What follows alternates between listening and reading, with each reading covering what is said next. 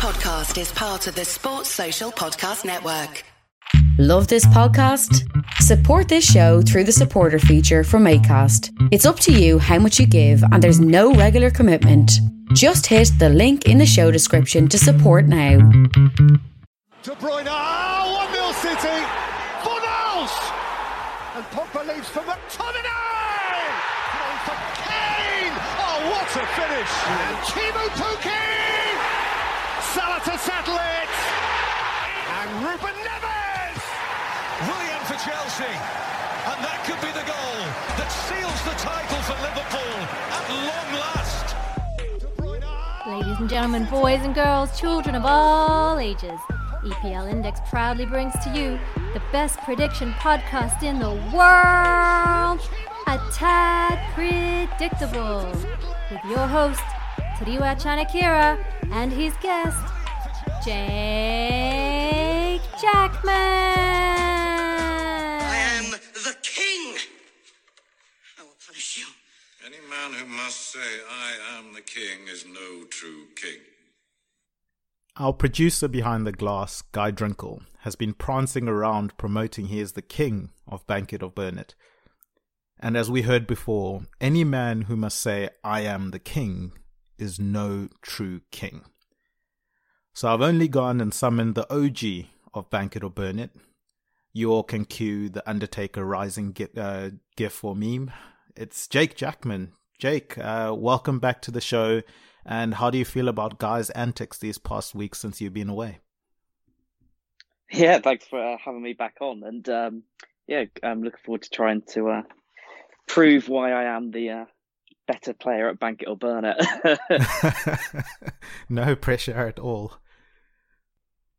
yep, no pressure. I think I am ready to to come back and do even better than before. Got some research in, and uh, yeah, looking forward to that part of the show later on.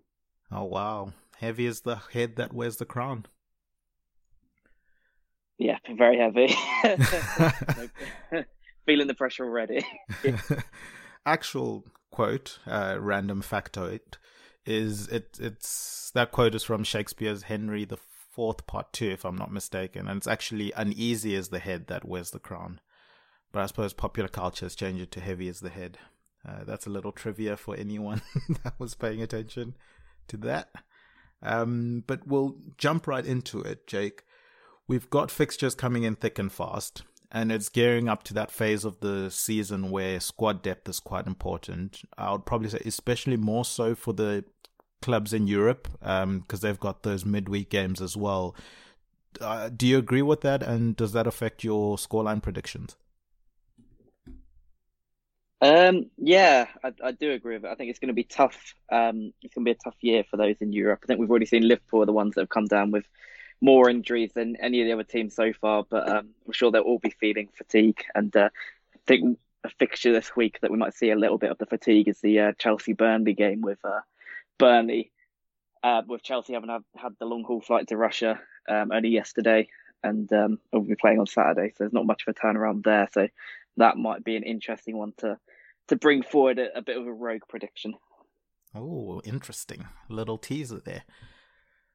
Um, and obviously, I'm, I'm guessing there is only one uh, standout fixture of the weekend, or the, the biggest fixture of the weekend. Am, am I am I thinking in the same wavelength as you? Yeah, I think so. It's got to be um, it's got to be the Sunday four o'clock kickoff, hasn't it? Between um, Arsenal and Manchester United. I think that's a that's a big game. Yeah, that should be an exciting one.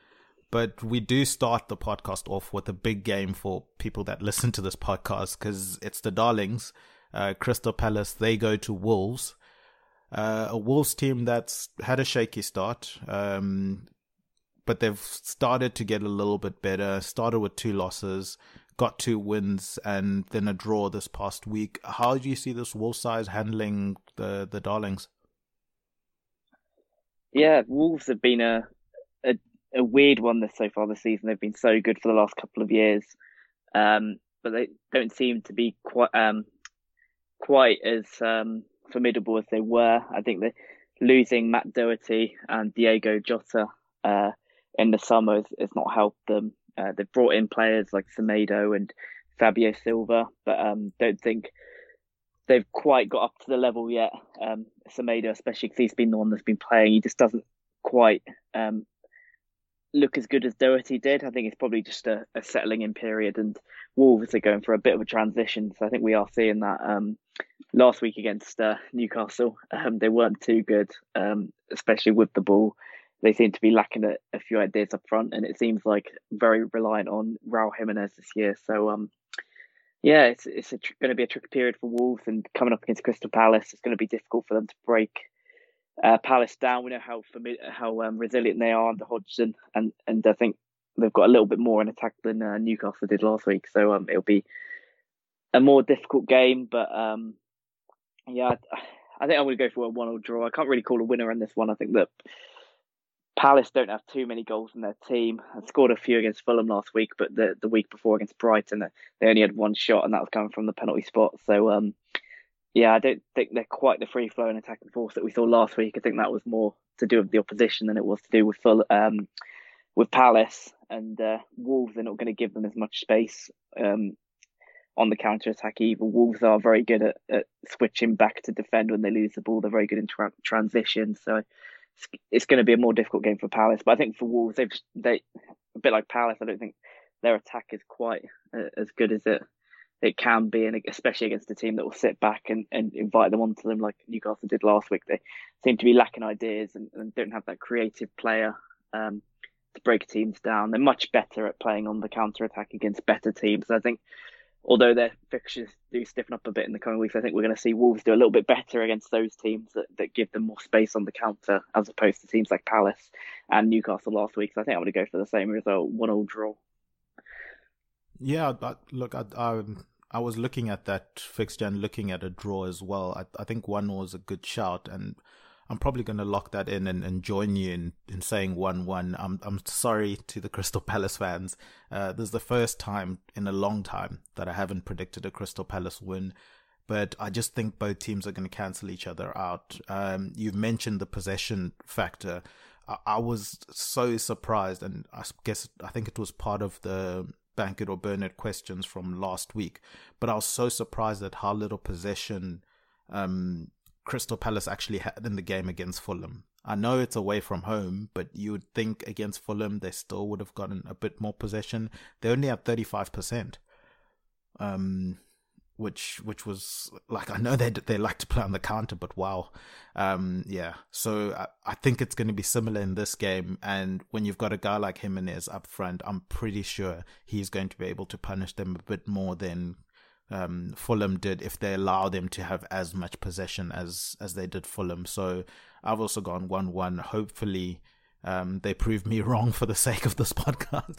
um, hopefully they prove me wrong. Uh, but in the next game, it's a team that's struggling. Um, Sheffield United. They've just come from playing Liverpool, and then they look up and they've got Man City next.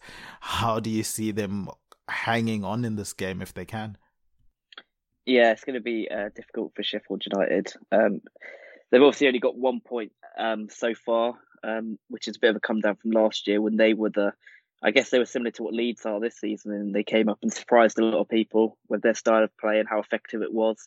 Um, and a lot of players that, that maybe we hadn't previously heard of coming up and doing really well um, at this level. And in the summer, they seem to have stuck with those guys. I know they've brought in Sander Berge in January, uh, and obviously Rhian Brewster's coming from Liverpool, but um, it's pretty much the squad that got um, got them promoted a couple of years ago. And um, yeah, they might be a bit of second season syndrome there. I think that um, their defense is, is still pretty solid. They're not conceding many chances, but then um, they're not really creating too many either. And I think that's been the biggest problem for them, has been converting the chances that they do create. Um, they were probably hoping that Rhian Brewster was going to help with that. Um, but you know, it's early days for him, and I think with a player um, with his lack of experience, is asking for a lot for him to come in and, and provide the main source of goals. He did well at Swansea last year, but it's it's a diff, difficult um, to come up to the Premier League and do that. And we may see over the coming months why Liverpool were were happy to sell him um, because they might we might you know it might become clear why that was. But it's still early days for him, um, and he will still be settling into the team. So um, yeah, it's going to be a difficult one. But I'm sure playing against a team like um, Man City might be good for Sheffield United, really, because they're not going to have too much pressure on them. Um, they can play on the counter attack. We see how how poor City have been against a, a lot of teams so far. They've not been um, scoring as many goals. They've not been creating as many chances. I think if you look at the big chances created so far this season, City are down in about mid-table, where they're normally leading that by quite some distance. So, um, yeah, it, things haven't clicked for them. They've had a lot of injuries. Um, obviously, Aguero missing out, uh, going out off injured with a hamstring last week is not going to help them. Um, they've got um, Phil Foden might play false nine, but um, he looked good in the position last week against West Ham. But it's still asking a lot for um for him to play that role. Um, probably a, a, role he's not played too many times, especially at senior level. So it might be a good good fixture for Sheffield Sheffield United. Um, I, despite it being City, I don't think there's going to be many goals in it. I think that um, Sheffield United be solid enough, but I think that they they will struggle to to cause City problems. So I can see it being a narrow City win. Um, Kevin De Bruyne coming back into the team is probably going to help them a lot. We saw him get a couple, a couple of assists in the Champions League. So yeah, he, he's probably ready to kickstart his season now um, after a couple of disappointing showings against Leeds and um, um, before the break and when he got his injury. So yeah, I think it's going to be it's going to be a, an interesting game to see where City are because I think City are at the point now where they need they can't drop any more points if they are going to push on and and regain their title uh, despite Liverpool's injuries. Liverpool have still got quite a good points per game so far and seem to be going along relatively well um, so far. So yeah, it's, it's, important that City win this this weekend against a team with, just one point. So yeah, I think I'm going to tip City and maybe just a one 0 City win. I don't think there's going to be many goals, but um, yeah, they should probably have enough. Yeah, look, I, I think this is a must win for City as well. Um, I guess the the league form reflects the the form of and availability of the players they've had in attacking positions this season. You've mentioned Kevin De Bruyne, you've mentioned Aguero. They haven't really featured much this season because of injuries and nagels, and they've been in the team, out the team. So that's not helping with their rhythm either. Um, so hopefully the midweek game, as you mentioned, it, it, hopefully that helps KDB get up to match fitness and get back to, you know, controlling this team, which he does so well in an attacking sense the injuries to Aguero and Gabriel Jesus, um, so yeah, they they they're not so great for City, but I still think they've got enough firepower. You look at the likes of Raheem Sterling, Riyad Mahrez, uh, they've got an abundance of riches. I could I could keep going and listing uh, their attacking threats. So I think that City take this. I think it's going to be a 2 0 City win, um, which you know Sheffield if if if they can come away from the game at at least feeling like they played well hopefully then they take that into the next game. And but as you said they've they've got nothing to lose in this game.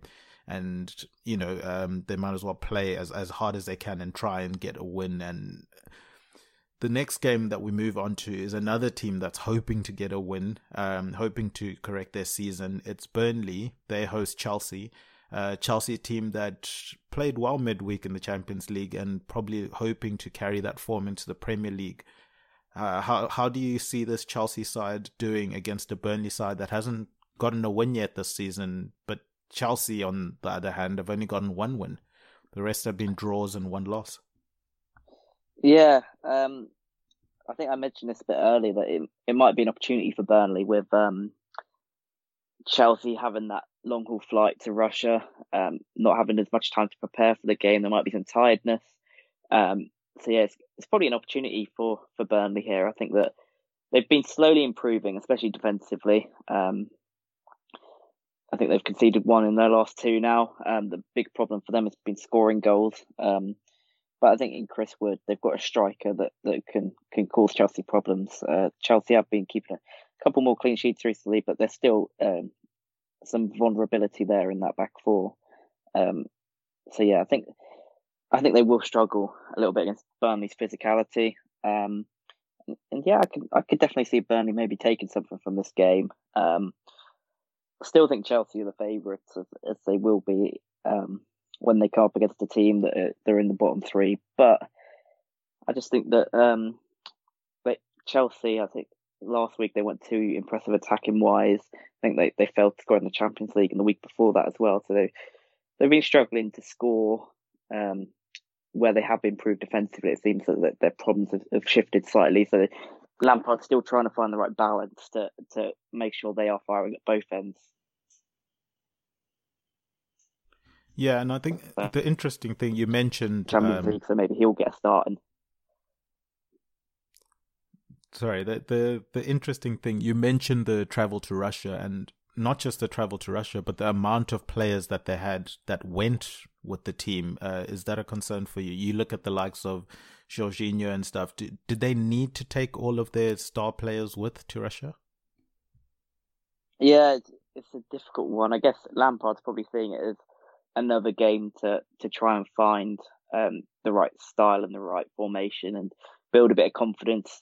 Um, with only having a, a couple of wins in the league, but then you will get the the knock on effects of fatigue and you know not only just by playing the match it's the travel and it's the the mental tiredness that that brings as well so yeah it, might be one that he might need to look at going forward in the champions league and maybe resting um, a couple of players each week because i think that chelsea i wouldn't say they're as good as at liverpool or, manchester city's level yet but you think in pure squad depth there isn't they've probably got one of the deepest squads in the league. I think that if you look look at the amount of players they've got in defence, you know, Rudiger can't even get a game at the moment. You look at attack, Callum Hudson-Odoi, Tammy Abraham, Olivier Giroud are not, not playing too much. They've got a lot of depth in that squad. Um, and I don't think the drop off is as big as it is at maybe Liverpool, where we've seen Van Dijk and, and Alisson go go, um, go off injured recently. That the the difference between the starting players and the backups at Chelsea isn't as big. So I think they can afford to rotate a little bit more than other teams. So yeah, it's it's one that Frank's going to have to manage. But um, looking at this game in particular, um, Chelsea should probably have enough. I'm not going to be brave enough to tip a Burnley win or a draw. I think that Chelsea will probably get a win here, but I think it it's definitely worth consideration. It's probably one of the, the, the tricky games to predict. I think I'm going to go for a 2 1 Chelsea win, but I think it's going to be a nervy one. Um, and it's not going to be a great one to watch for Chelsea fans. Yeah, very, very nervy indeed. Um, I think, look, the the fact that there are five substitutions in the Champions League this season, uh, I think helps them a little bit with that whole having to travel and playing such a strong lineup. But as you mentioned, the travel is the biggest concern probably for them. Uh, not even just the minutes that will be in the players' legs. It's an awful long way to go. And I think the more we get in tune with sports science and stuff like that, um, we're really starting to see how impactful it is those those plane trips are for the players. So yeah, it's definitely one to look out for, and I think that was a really good shout from yourself. From my end, um, I think look, I think this is probably a better game for Chelsea, having travelled all the way all the way there and coming back to come back to a Burnley team that aren't firing on all cylinders. If it was the old Burnley, I probably would have predicted Burnley winning this game, making it really physical and basically just grinding a, a, 1 0 1 away from Chelsea. Um, but because of how poor Burnley are playing at the moment, I think Chelsea are just going to have enough. Um, I'm going to go with the 2 0 Chelsea win uh, purely because I, I can't. I, I think Werner's starting to get into the mold and into the swing of scoring, and once he gets into form, it's going to be really hard to stop him. So I'm I'm also going to call a Werner goal in this one, and I can see Chelsea getting another goal um, at some point in time. But um, yeah, so so two 0 to Chelsea. You've gone two one. I've given the clean sheet. Uh, it will be an interesting game to see. The next game that we move on to is one that I will obviously have an eye on. It's Liverpool versus West Ham. Now, it's a West Ham side that has been playing well this season. I, I think they've started to get in a bit of a rhythm, but then they get an injury to Michail Antonio. Um, if I'm a West Ham fan, I'm hoping that he plays because I think he's going to give our centre backs a really, really big issue, especially if you look at the likes of um, obviously Virgil van Dijk won't be there. Fabinho probably is, you know, he's going to be out for a while, so he won't make it into this game. And Joel Matip is struggling to to be fit for this game. now you're wondering who's going to be playing. It will be Gomez plus someone else at centre back. And if you want, you know, so I'm assuming West Ham's game plan will be long balls, looking to get on top of, you know, any second balls. I think they could cause problems for Liverpool in this game. And if that's a situation, you want Michail Antonio playing in this game. Do do you think that the game could swing on whether or not he plays? Yeah, I think it's going to be quite an important um, factor in the match. I think not only what Antonio brings to um, the the danger that he poses himself and his physicality and how difficult he is to deal with. I think he also allows West Ham to play a little bit higher up the pitch. I think he he can both run in behind and hold up the ball. Um, I think we've seen Fornals and Bowen benefit a lot from playing alongside him, and, and by taking him out of the team, you lose a lot. Not not only just by losing him, I think it takes away from other players in the team as well. I don't think Haller quite offers the same hold up play and, and link up that Antonio does. So yeah, if, if he is missing, it is going to be hugely beneficial to Liverpool. Um, there's been conflicting reports on Antonio. Some saying it he could be out for six weeks. Others saying that he might be playing. So yeah, they seem to be keeping it very under wraps what his status um, really is, and it's going to be interesting to see what Moyes says prior to the game. Um, but yeah, if it, if he's fit, I think West Ham have got a genuine chance of do it of, of getting a result at Anfield. It's you wouldn't say that um, about many teams over the last 24 months, really, over the last two years. But with the injuries that Liverpool have, uh, Fabinho going off in the week, adding to Van Dijk, that's that's two huge players. Um, and it's going to be interesting to see who does does play at centre back. I think Alisson coming back is going to be huge, um, both in in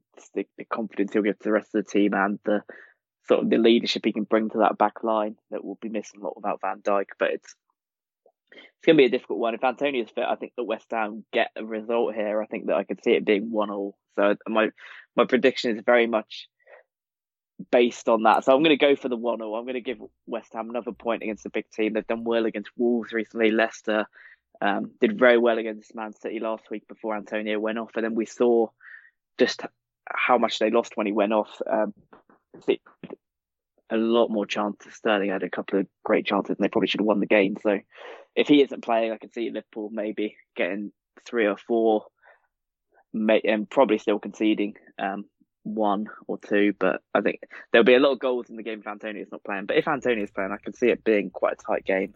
Um, and yeah, I can see it finishing one all. But um, yeah, if he's not playing, that that prediction goes completely out the window. Yeah, I'll, I'll pencil in a three-one if he's not playing. Is that fair for you? Yeah, I think that's fair. Yeah. okay, cool. Yeah, I've, I've got one one with Antonio, um, and then three three one without Antonio written down for you. Look, I, I agree that he is going to be a factor, and it's probably why I highlighted him at, at the at my mini monologue earlier. Um, I I think West Ham are going to have, and I'm for their fans' sake, you know, you're hoping that they're going to have a really good game plan against Liverpool.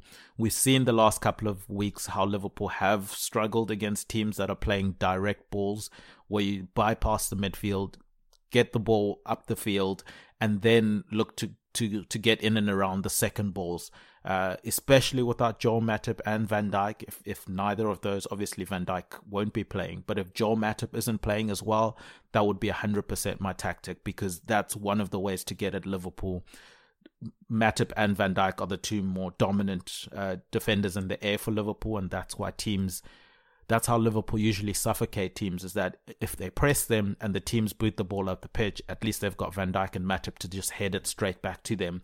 Whereas if now you know you've got someone like Antonio that's got the physicality to to stop the Liverpool defenders just heading it straight back, now you're getting bits and pieces you can collect.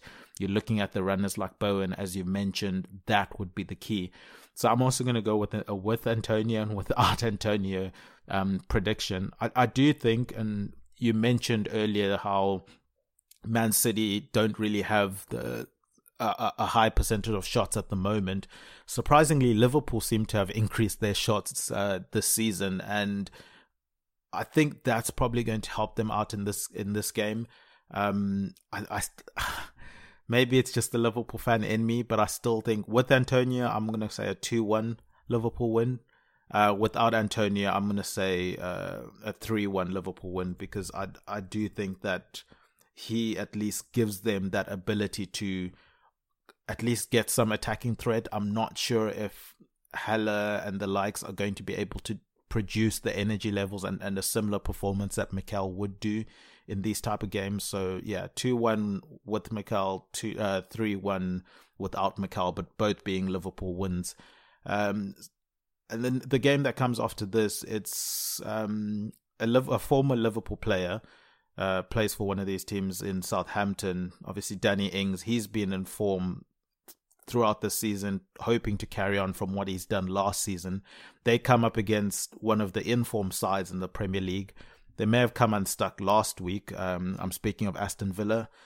They had a heavy 3 0 loss to Leeds last week, but they'll be looking to bounce back. They're at home against a very tricky Southampton side. How do you see um, Aston Villa handling this this setback that they've had this season. They wouldn't have been used to tasting defeat this season, but here we go. Yeah, this is going. I think this could be one of the better games of the weekend. Um, I think it's going to be goals in this one. I think Aston Villa they were quite solid for the first um, few weeks. Obviously conceded um, a few last weekend to Leeds, and, and that might have dented their confidence a little bit. But I think they just came up against a good Leeds team, and they can. I think Leeds will do that to to several teams this year. I think they might be a little bit inconsistent at times, but they, they can pull out that sort of performance. So I wouldn't worry too much if I was a Villa fan. Obviously, you've got that that, that great start that you've had, and it's given given Villa a bit of breathing space and, and some optimism for the season. I don't think that should go away in one game. Um, but yeah, this is this is a similarly tricky tricky game in Southampton. Um, I think Southampton play a high line. Um, we know that, so they're probably there's going to probably there'll be chances for for Watkins to get in behind and and Grealish and and Barkley to to get in behind as well. So there'll be there'll be reasons for for Villa be, to be confident, but I think going the other way, Adams and Ings just look so deadly at the moment. The last couple of weeks they've looked really good, um, and their partnership is really developing. Um, I think that they're going to cause Villa problems too, and I can the way Southampton press high, I think it might leave them vulnerable, but also give them opportunities to win the ball back high and feed those two players um, quickly when, when Aston Villa maybe aren't set for it. So I think there's going to be a lot of goals in this game. I think I'm going to go for a two-all draw. Um, I'm not confident enough on either team to, to think that they'll win the game, but I, can see there being goals and, and, it being a really good one to watch.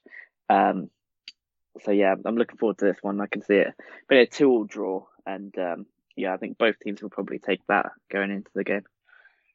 And speaking of watching the game, if you want to watch this game, as Jake has mentioned, it could be a sneaky, sneaky, you know, game of the weekend if we get another game like that Man United were involved in last week, where it ended up nil nil in a big game.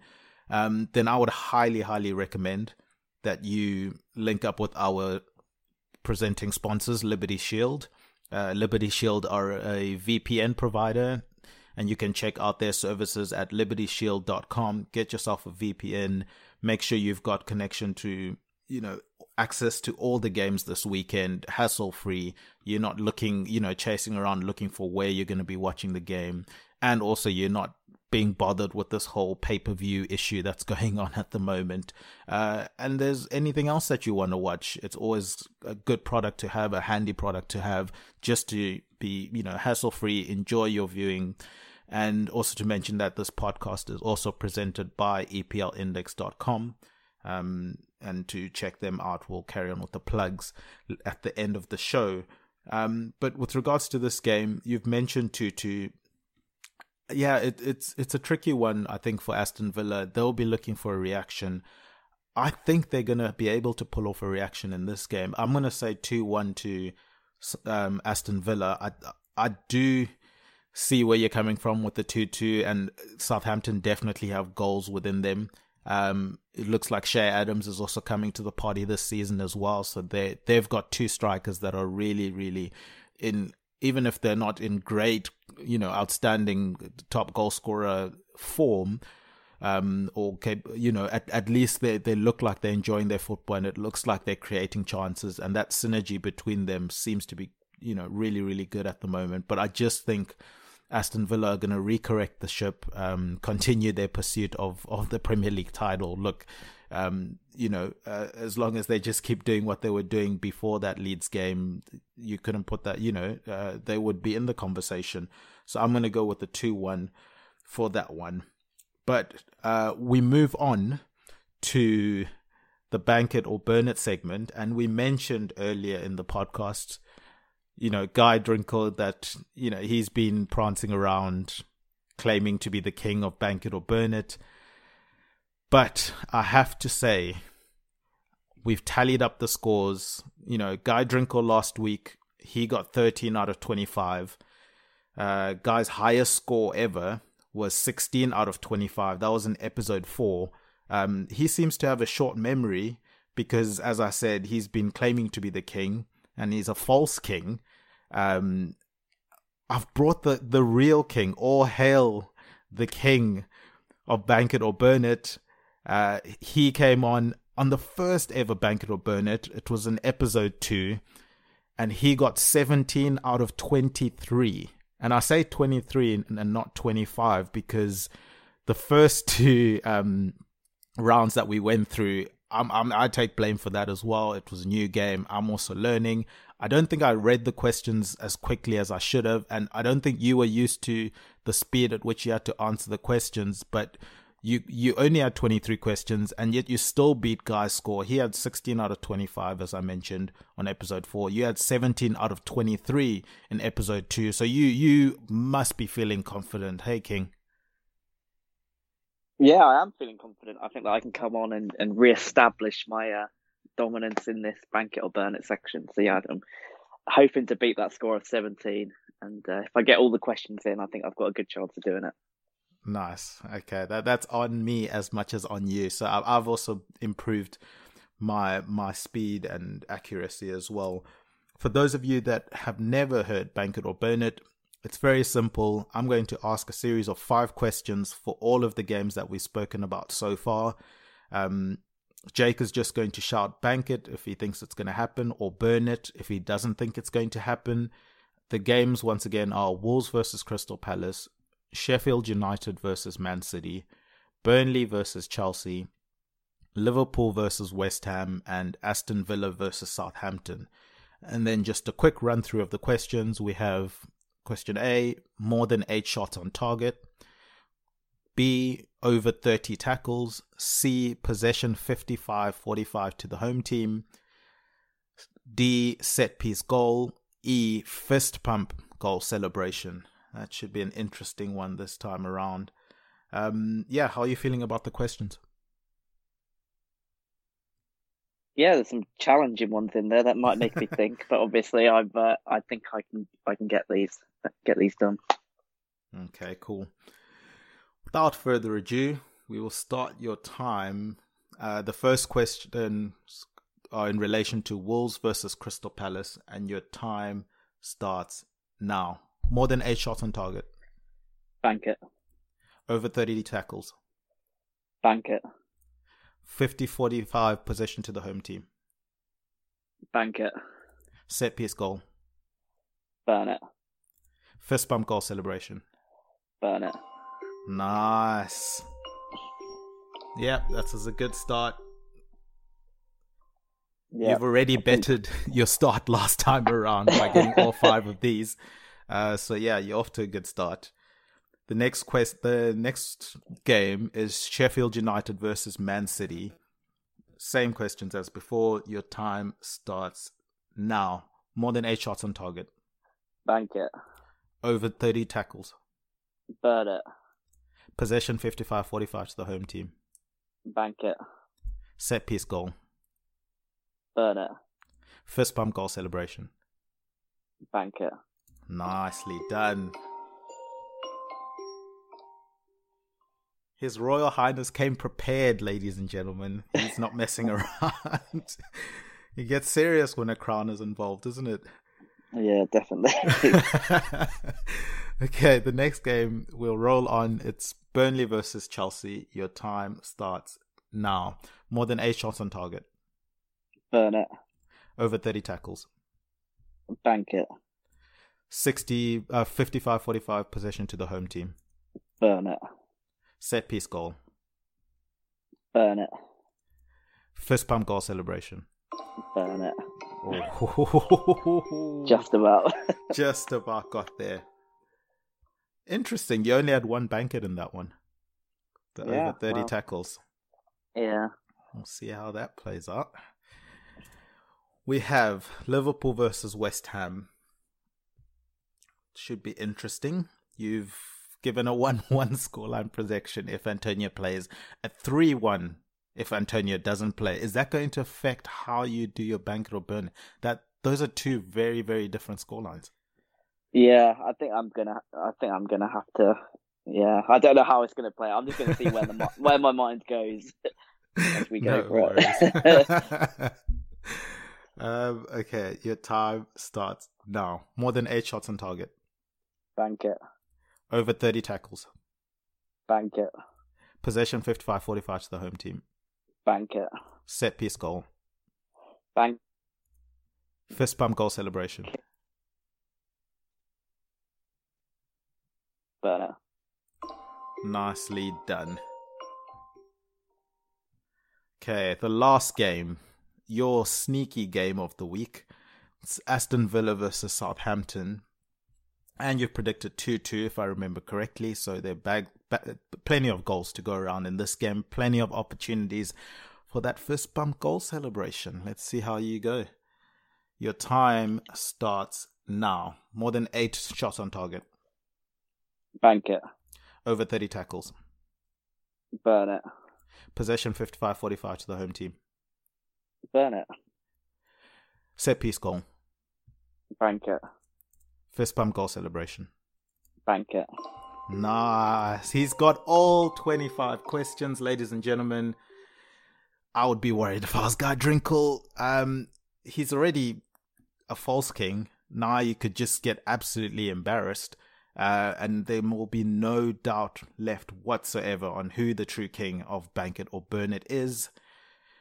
And it just so happens that the next fixture on the list is Jake's team. It's Newcastle. They play Everton this week.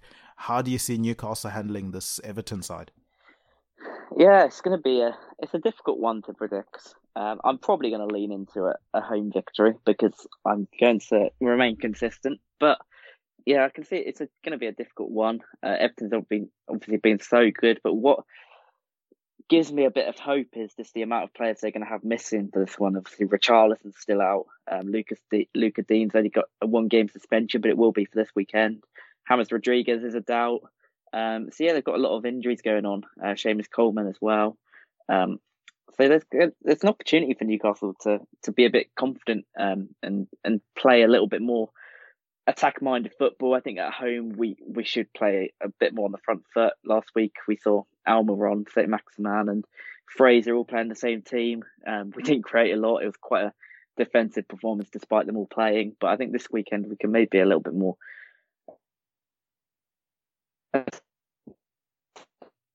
Uh, we saw last week how they can be got at by Southampton. They're obviously going to be missing players. Um, I think Calvert Lewin's a threat, but don't know how much support he's going to get and how much create um, how much creativity is going to be in the team to feed him. So, if there's one week to play Everton, it's probably this week. So we couldn't have picked a better time to play them. We can, if if everything's in our favour going into the game.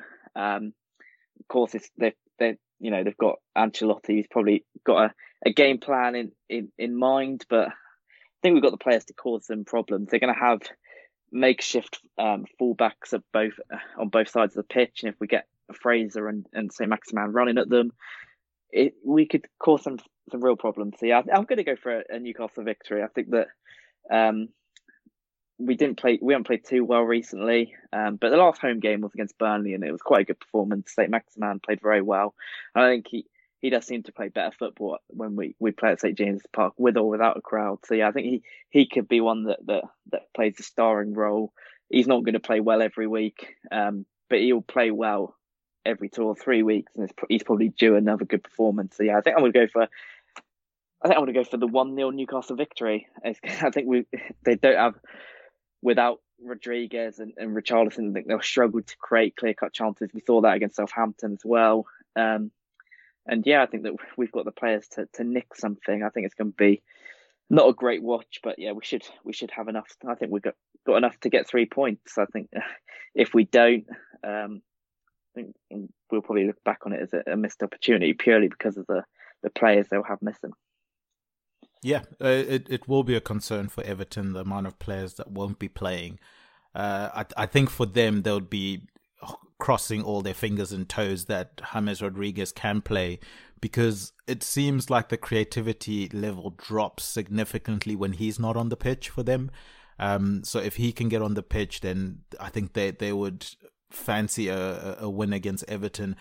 Um, with regards to Newcastle, I, I think, as you mentioned, that those front players, the likes of Saint Maximin, Almiron, if they can get at this Everton defense and if they can be willing to take shots left, right, and center, we know Pickford is prone uh, to an error or two every now and then, despite the fact that he's got ridiculous reflexes, very good shot stoppings.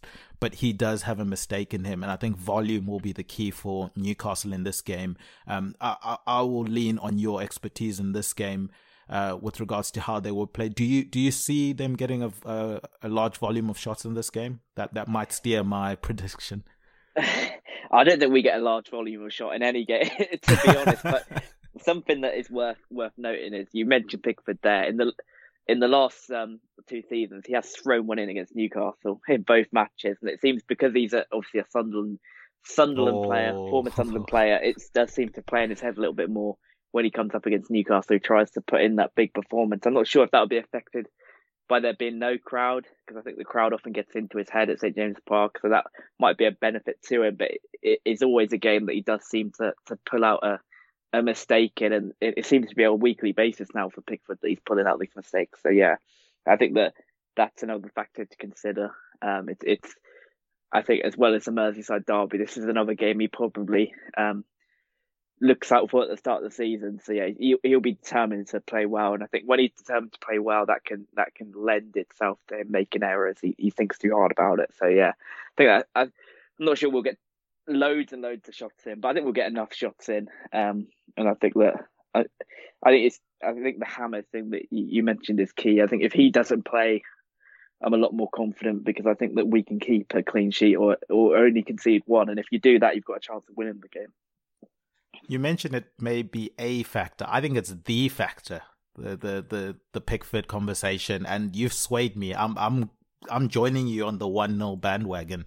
Um, I think we should lock that one in and take it to the bank. Um, and the game that comes after that, it's the game of the weekend. Uh, it's Man United versus Arsenal, two of the traditional big sides. You know, Man United came unstuck in their last game. Uh, Arsenal lost their last game. These are two teams hoping that European form can can be a positive thing leading into these games because in the league it, it hasn't looked so great for Arsenal back to back losses, obviously against difficult teams. And then United, it's been shaky, but they, they had a very good victory midweek. Yeah, think Manchester United it's it's a weird one because obviously before the international break they, they got battered by Tottenham. Things were growing about Solskjaer maybe leaving. There was a lot of, I guess it was disharmony in the squad, and, and even their performances prior to that, the Brighton performance wasn't great. The Palace performance obviously wasn't good either. So yeah, there's there's a, a lot of reasons for concern, but since the, the Tottenham game, they, they obviously beat Newcastle. They beat us quite convincingly. Um, it, it was a bad te- last ten minutes for us, but they they were deserving winners and seemed to be playing a lot better. I think that then they went to, to Paris Saint Germain, won there. They were the better team in that game as well, deserved to win. They were probably the slightly better team against Chelsea, but it was just such a boring game. Um, but they still managed to avoid defeat there and, and then going and beating Leipzig as convincingly as they did. I think that confidence is building there, similarly to, to what it was before. Um, following uh, coming back from the lockdown, I think they, they built that confidence and they went on a bit of a roll. And it, this feels similar to me. Um, yeah, I, th- I, think I might lean into lean into the Manchester United win for this one. I think that Rashford obviously doing great things off the pitch, but he's doing great things on it as well, and he looks like he's getting back to his best. I think in that period after the lockdown, it was all about Fernandes and Martial, and and Rashford it, it was chipping in, um, and obviously was getting a lot of praise as well. But Rashford was sort of like the, the one that wasn't doing as well as the other three. But now it looks like Rashford is the player for Manchester United at the moment. He's he's so important for them. Obviously scored the winner um, in Paris, uh, scored a hat trick in the week. Um, I think he got a goal and a couple of assists against Newcastle, so he's in really, really good form. Um, so yeah, he looks back to the player he was around this time last year before his back injury. So yeah, he he could have a really big role to play in this one. Um, I think Arsenal. There was a lot of praise for Mikel Arteta um, after last season, obviously winning the FA Cup, but he, uh, their numbers aren't too good. Their their expected goals numbers, their their shots, um, the amount of shots they're having isn't great. They, um, there's questions starting to surface about Arteta. I've seen Arsenal fans and uh, on social media starting to question him as well. So things aren't looking too great for Arsenal. They seem to be moving into that that crisis position that Manchester United ran a couple of weeks ago. So it's going to be a really interesting game. I think Arteta's he, does very well in these sort of matches. Um, unfortunate to lose to City a few weeks ago. Um, obviously, did very well in the cup competitions last year. So he seems to do well in these big games. But Solskjaer does as well. We've seen him against um, Paris Saint Germain. We saw, saw him against Leipzig uh, last season. They beat City a couple of times. So yeah, he does well in them as well. So it's going to be a really, really interesting match. I don't think Manchester United are, uh, uh, on an upwards curve, whereas Arsenal are on a downwards one at the moment. So taking both those into account, I'm going to go for the two-one Manchester United win, and I think Marcus Rashford could be on the score sheet again. Yeah, look, um, sorry, and your scoreline was two one Manchester United. Two one Man United. Yeah, um, I, I I do agree with everything you've said with regards to Man United, and I do think I think I mentioned last week's podcast that I think they're a streaky team when they're getting in in in a good form. They kind of bunch all their wins together and they might be in that at the moment. I think the only concern I have, as you mentioned, Arteta's really, really good in these big games. I think they're gonna, you know, sit deep um, and try and get on the counter attack, play the ball to Aubameyang and, you know, look to drive at Man United's defense from that perspective. I can see them playing three really fast players up top and then keeping it really compact at the back. And I think that's going to be United's downfall in this game. I, I prefer this United team when they don't have as much of the ball because then they could do something similar to teams. My worry comes when you're asking the likes of Harry Maguire to play a high line because they've got so much ball possession and everyone's on the other side, you know, in the opposition's half. And then you're asking him to turn around and be dragged out wide to face, you know, wingers and strikers one on one, then the concerns start to come in, you know, not just for him, but all the centre backs at United at the moment.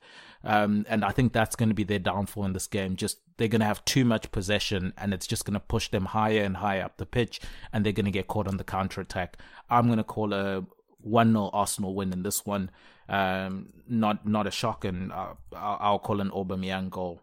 Uh, from that perspective. We move on to Tottenham versus Brighton. Uh, Tottenham side that is, you know, they're, they're playing really well this season, I think. Um, they've been quietly going about their business, but do you agree in that? And then playing against a, a team in Brighton who have been, you know, unfortunate with regards to the scorelines that they've had, but between, you know, the 90 minutes, I think they've been playing really well. Yeah, I agree on Brighton. I think that they're they're the team this season that have, have been most um, affected by luck. I think they've been very unlucky, um, especially in, in, the matches against Chelsea and Manchester United. They played really well in both those matches and didn't have anything to show for it. Um, so yeah, this, it's a similar game to that um, this week. So it'd be interesting to see how that goes. Tottenham um, having a Europa League game. They've got so many fixtures that are piling up. That they can't they can't maintain that really high level. Um, but at the same time, they, they seem to be rotating well. I think Son and Kane are just in the form of their lives at the moment. And um, in a home game against Brighton, who, are, who, for as good as they are going forward, they are a little bit liable to, to being open at the back, and they, they won't change their style for this game. They won't be like a a Newcastle or a Palace that will sit back and invite Tottenham them. They will play Tottenham at their own game. And I think that normally leads to goals in these in these um, matches against the top six teams. So I think there'll be goals. I think like Son and Kane are, are probably going to get on the score sheet again. I just think they're in this, such good form at the moment. You just expect them to score every single week, and I think Brighton are still missing Lewis Dunk through a suspension, so that I think his absence was was particularly notable against uh, West Brom. They seem to not have the same control that they usually do, and, and when they conceded the equaliser, it looked like they were going to be the ones that lost the game, not not West Brom. So I think without Dunk, it's such a big loss for them. And if they had him, I think they, they might have a chance of getting something at, at Tottenham and maybe even winning the game. But without him, I just, I just can't see it. I think that Tottenham are in, in such good form. Um, really unlucky against West Ham, they, and and very unlucky against Newcastle a few weeks ago. They've lost it, or I guess drawn in the last few minutes, and both will feel like losses. Um, and I can't see them dropping points again. I just think that it's happened twice now. I don't think it's going to happen a third time. I think they're going to go into the game on Sunday and, and, and get the three points. So yeah, I think it's going to be a two 0 um, two 0 win for for Tottenham. I, I agree that uh, it's going to be an exciting game because Brighton are going to take it to them as well. But I think Tottenham are just going to be too strong for them. I've gone with a three-one um, Brighton win purely because I just I don't I think Tottenham are allergic to clean sheets or something because they always seem to just lose concentration and concede goals and I, I don't feel confident giving them a clean sheet in this game, unfortunately for their fans. But I do think they'll still get the win. I think the likes of Kane, Son, as you mentioned, Bale's looking to start to you know get it more involved. I think they're just gonna have too much going forward, and without Dunk being there to c- help control that defensive line and and be you know the voice in that defensive line, I think that's gonna cause problems for them. Um, yeah, it, it's not going to be a, a, good. It might be a good game from you know, typical Brighton this season where they play well in the game, but they still end up coming away with a loss. And I think they'll just have to take the positives from the game and hope that they can start to execute against some of the teams that, you know, are lower in the table and actually get the results, even if it's ugly wins at, you know, at some point in time. But yeah, I think they'll play well, but it, it won't be enough, um, as has been the theme for them this season. There are two teams that probably haven't played well and also haven't gotten the results this season. It's Fulham versus West Brom. I heard a rumor this was your game of the weekend. I don't think this is anybody's game of the weekend. but I think it's going to be an interesting one. I think that this is going to tell us a lot about which team is more likely to stay up. Because I think most people have both of them going back down. I think um, it's probably fair enough based on what we've seen so far um, and just the relative quality of both squads. But I think West Brom have shown a bit more than Fulham so far. Against Chelsea in that first half, West Brom were very good. I think um, in the last 25 to 30 minutes against Brighton, West Brom were good again. I think um, Karlan Grant looks like a good signing. Um, so I think I think I'm a little bit more confident about um, West Brom than I am about Fulham at the moment. Fulham have obviously got Mitrovic, a player that can score goals at this level, but he's been missing a lot of chances at the start of this year. Uh, they seem to be very reliant on him to score goals. Uh, they've done that same thing that they did last time, where they've gone out and just brought in so many new players um, that it just seems a little bit disjointed there. And that was definitely the the theme from their performance last week. It just looked very disjointed against Palace, and Palace the week before had only managed one shot against Brighton. Against Fulham, they looked like they were going to score every time they went forward, and they looked like the, the reincarnation of, of, of Pep Guardiola's Barcelona team. It was, and I think that's got more to do with Fulham than it has with uh, with Crystal Palace, sadly. so I think that West Brom have, have, got to be the more likely winners this one. I think Fulham just look so bad at the moment. Um, there are some good signs for them, some good individual performances, but as a team, they just don't look ready for this level, and it just it seems like they've made the same mistake again, where they came up and they Parker seemed determined to stick with the players that got him there. They got a couple of early beatings, and they rushed out at the end of the transfer window to bring in, you know, the likes of Loftus Cheek and and and Lookman and and a few other players as well. And Loftus Cheek and Lookman are both very good players, but it's just throwing signings at the team, hoping for something to click, and it just doesn't work like that in at the Premier League. It just doesn't work like that at this level. They found that out last time. They've just fallen into the same errors again. So, yeah, this is going to be a big one. I think both teams need to win this game. It's early in the season, but it's a must win for both teams. Um, because I don't think that either look like they can take a lot of points off the other teams. Um, so yeah, I think I'm going to go for the for the West Brom win, and I think that maybe it might spell the end for Scott Parker. Um, sadly for him, I think that it's getting to that point now, and, and Fulham showed the last time they came up they're not scared of changing managers early, even if they got them promoted in the first place.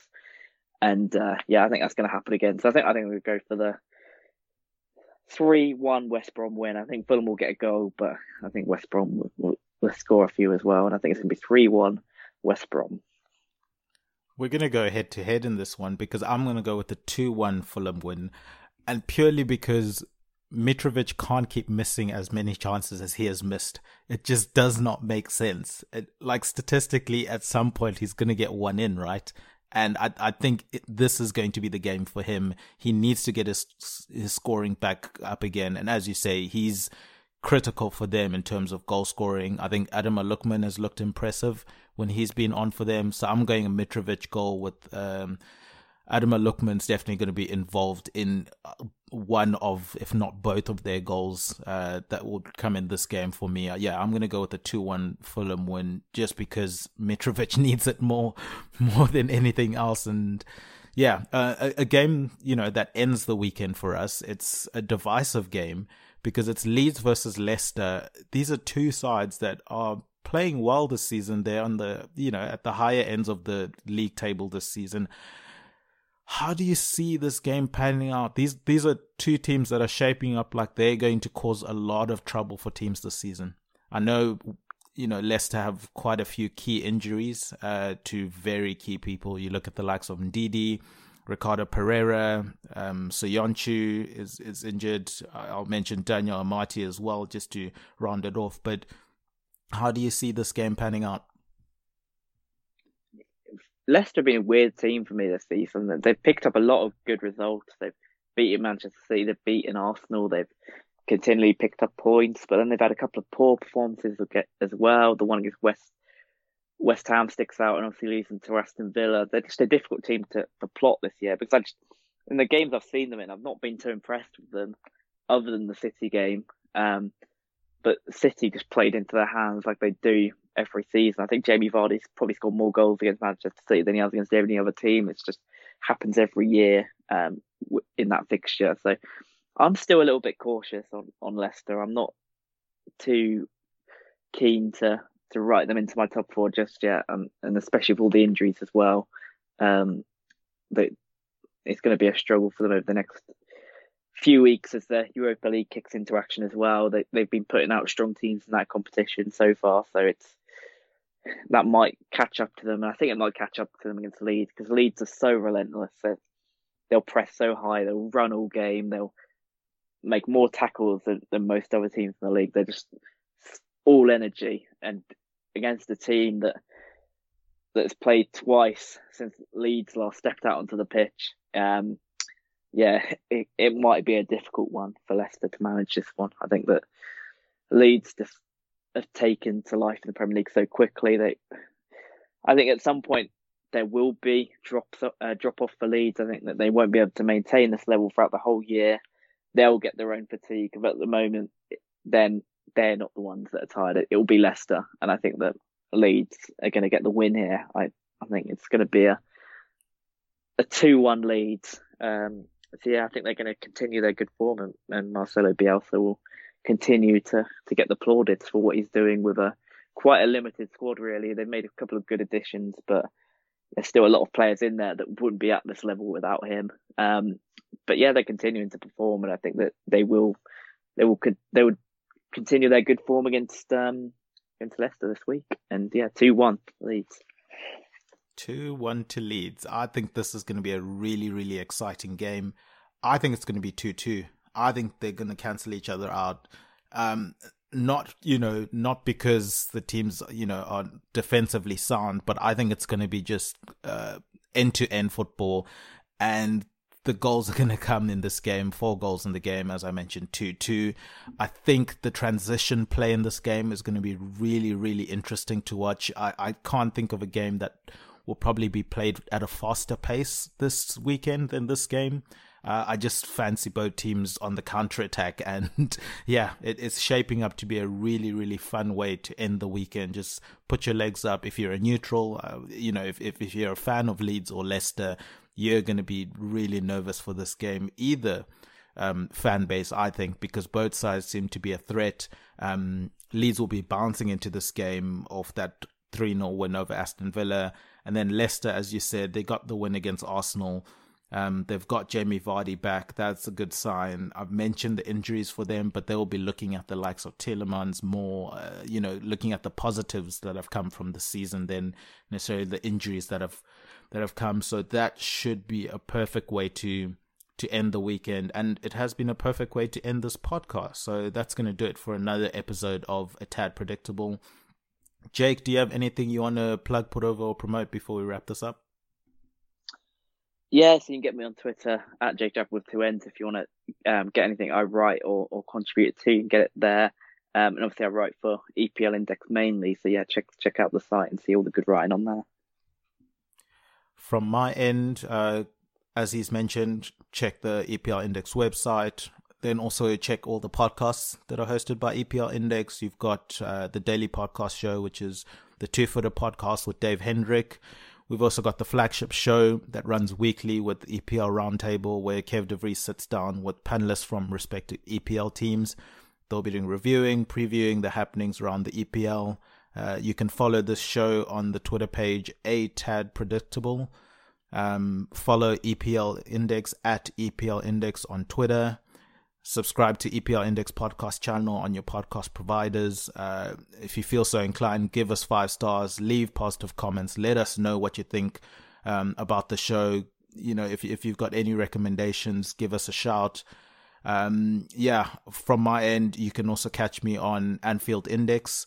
Uh, I'm part of Anfield Index Pro as well. I do the Rate Don't Hate show on that, and then I'm involved with a whole host of other shows on Anfield Index. Um, yeah, uh, I've been Tadiwa Chinakira. You can find me on Twitter at Tad Predictable. Our producer behind the glass, he's been Guy Drinkle, and should I say the false king, Guy Drinkle. He's at Guy Drinkle on Twitter. So if you want to tweet him, hashtag false king, um, I, I endorse that and I approve that message. Uh, he's been Jake Jackman, as he's mentioned, at Jake Jackman with two N's on Twitter. He's the true king of Bank It or Burn It. And remember, Chisinga Chisingaperi, Chinoshura.